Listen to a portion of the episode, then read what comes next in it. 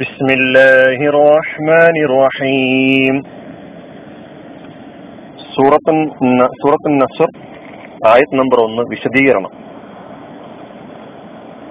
إذا جاء نصر الله والفتح അള്ളാഹുവിന്റെ സഹായവും വിജയവും വന്നെത്തിയാൽ ഈ ആയത്താണ് കഴിഞ്ഞ ക്ലാസ്സിൽ അതിന്റെ അർത്ഥവും പദാനുപത അർത്ഥവും പഠിക്കുകയായിരുന്നു നമ്മൾ ഇന്ന് ഈ ആയത്തിന്റെ ചെറിയൊരു വിശദീകരണം നാം മനസ്സിലാക്കാൻ ശ്രമിക്കുകയാണ്. ഇതിൽ അള്ളാഹുവിന്റെ സഹായം അതുപോലെ ദീനുൽ ഇസ്ലാമിന്റെ വിജയം എന്താണ് ഇതുകൊണ്ട് അർത്ഥമാക്കുന്നത് എന്നാണ് നാം പരിശോധിക്കേണ്ടത്. അള്ളാഹുവിന്റെ സഹായം അള്ളാഹു വിശുദ്ധ ഖുർആാനിലൂടെ വിശ്വാസികൾക്ക് വാഗ്ദാനം ചെയ്തിട്ടുള്ളതാണ്. എൻസുർക്കും നിങ്ങൾ അള്ളാഹുവിന്റെ മാർഗത്തിൽ സഞ്ചരിക്കാൻ അള്ളാഹു നിങ്ങളോട് ആവശ്യപ്പെട്ട കാര്യങ്ങളൊക്കെ അംഗീകരിച്ച് പരിഗണിച്ച് പ്രാവർത്തികമാക്കി മുന്നോട്ട് പോകാൻ തയ്യാറാവുമെങ്കിൽ എൻസുർക്കും അള്ളാഹു നിങ്ങളെ സഹായിക്കാനും പരിഗണിക്കാനും നിങ്ങളെ രക്ഷ രക്ഷപ്പെടുത്താനും നിങ്ങളോടൊപ്പം ഉണ്ടാകും എന്നാണ് നമ്മോട് അള്ളാഹു സുബാനു തല ഖുറാനിലൂടെ പറയുന്നത്.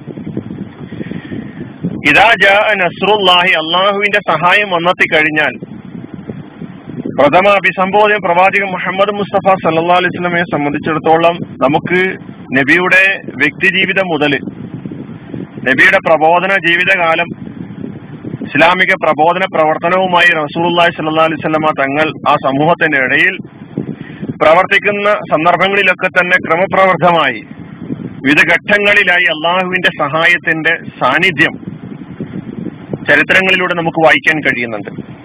നബിയെ സംബന്ധിച്ചിടത്തോളം റസൂലുള്ളാഹി സ്വല്ലല്ലാഹി അലൈഹി വസല്ലമ അവിടുത്തെ ചെറുപ്പകാലം അനാഥത്വത്തിന്റെ സന്ദർഭമായിരുന്നു നമുക്കറിയാം. അനാഥയായി അനാഥനായി വളർന്ന പ്രവാചകൻ മുഹമ്മദ് മുസ്തഫ സല്ലാ അലൈഹി സ്വലമക്ക് സഹായമായി സംരക്ഷണമായി പല സംവിധാനങ്ങളിലൂടെ പല ആളുകളിലൂടെ അള്ളാഹു സുബാനു താല പറച്ചവന്റെ അവിടുത്തെ സംരക്ഷണം സഹായം നൽകുകയായിരുന്നു.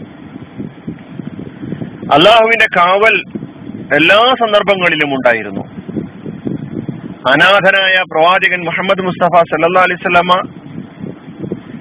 അവിടുന്ന് മുന്നോട്ടുള്ള ജീവിതത്തിൽ ആവശ്യമായ സാഹചര്യങ്ങൾ അള്ളാഹു സുബാനത്തല ഒരുക്കി കൊടുക്കുകയായിരുന്നു ആട്ടിടയനായി കച്ചവടക്കാരനായി ഖദീജയുമായി വൈവാഹിക ബന്ധത്തിൽ ഏർപ്പെടുന്നിടത്തോളം അബൂതാലിബിന്റെ ഭാഗത്തു നിന്ന് കിട്ടിയ സഹായം ഹിജറയുടെ സന്ദർഭത്തിൽ അള്ളാഹുവിന്റെ പ്രവാചകനെ അള്ളാഹു എങ്ങനെ സഹായിച്ചു സൗർ ഗുഹയിലായിരുന്ന സന്ദർഭത്തിൽ ധൈര്യപൂർവം തന്റെ കൂടെ ഉണ്ടായിരുന്ന അബൂബക്കർ സിദ്ദീഖ് അള്ളാഹുവിന് ധൈര്യം നൽകിയ ആ സന്ദർഭങ്ങളിലൊക്കെ തന്നെ അള്ളാഹു സുബാനു താല പ്രവാചകൻ സല്ലാ അലൈഹി സ്വലമയെ സഹായിക്കുകയായിരുന്നു. ഹിജറ ചെയ്ത് മദീനിലേക്ക് എത്തിയ പ്രവാചകൻ സല്ലാ അലൈഹി സ്വലമയെ അവരെങ്ങനെയാണ് സ്വീകരിച്ചത് എന്ന് മാത്രമല്ല അവിടുത്തെ നേതൃത്വം പ്രവാചകൻ സല്ലാ അലൈഹി സ്വലമയെ ഏൽപ്പിക്കാൻ അവരെങ്ങനെ തയ്യാറായി? ബദൽ എങ്ങനെ മുസ്ലിം സമൂഹം വിജയിച്ചു? ഇങ്ങനെ തുടങ്ങി ഇസ്ലാമിക ചരിത്രത്തിൽ പ്രവാചകൻ മുഹമ്മദ് സല്ലാ അലൈഹി സ്വലമയുടെ ജീവിതത്തിൽ ഉടനീളം ഈ സഹായത്തിന്റെ വിവിധ രൂപങ്ങൾ നമുക്ക് കാണാൻ കഴിയുന്നുണ്ട്. ഒരു കാലത്ത് ആട്ടിയോടിക്കപ്പെട്ട ഒരു സമൂഹം അവർക്ക് സ്വീകാര്യ സ്വീകാര്യ സ്വീകാര്യത ലഭിക്കുന്നതിന്റെ പിന്നിലുള്ള കാരണം അള്ളാഹുവിന്റെ സഹായമാണ്. ഇങ്ങനെ സമ്പൂർണമായ സഹായം ലഭ്യമായി എന്ന് കണ്ടപ്പോൾ അത് റസൂൽ അള്ളാഹിസ്ലാമയുടെ ദൗത്യ പൂർത്തീകരണത്തിന്റെ പ്രഖ്യാപനം കൂടിയായിരുന്നു.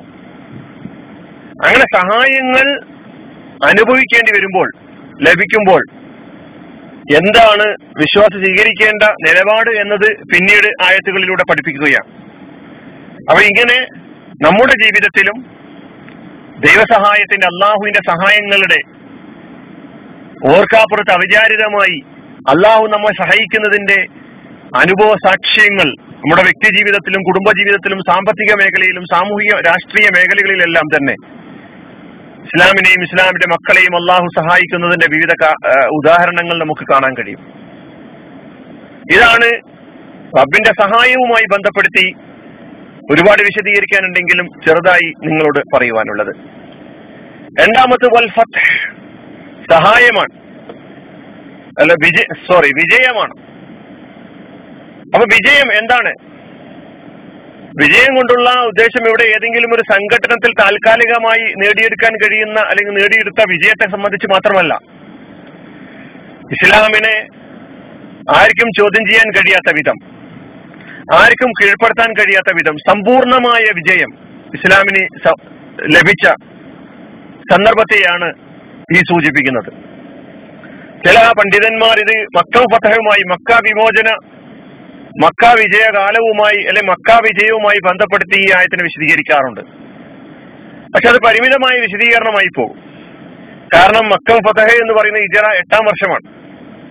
ഇസ്ലാമിന്റെ സമ്പൂർണമായ വിജയം ഉണ്ടാവുകയും ഈ ആയത്ത് ഈ സൂറത്ത് അവതരിക്കുകയും ചെയ്യുന്നത് ഇജറ പത്താം വർഷത്തിന്റെ അവസാനത്തിലുമാണ്. അപ്പൊ ഇജറ എട്ടാം വർഷത്തിലെ മക്ക വിജയം മാത്രമല്ല അതൊരു നിർണായക വിജയമാണ് എന്നതൊരു സത്യമാണ്.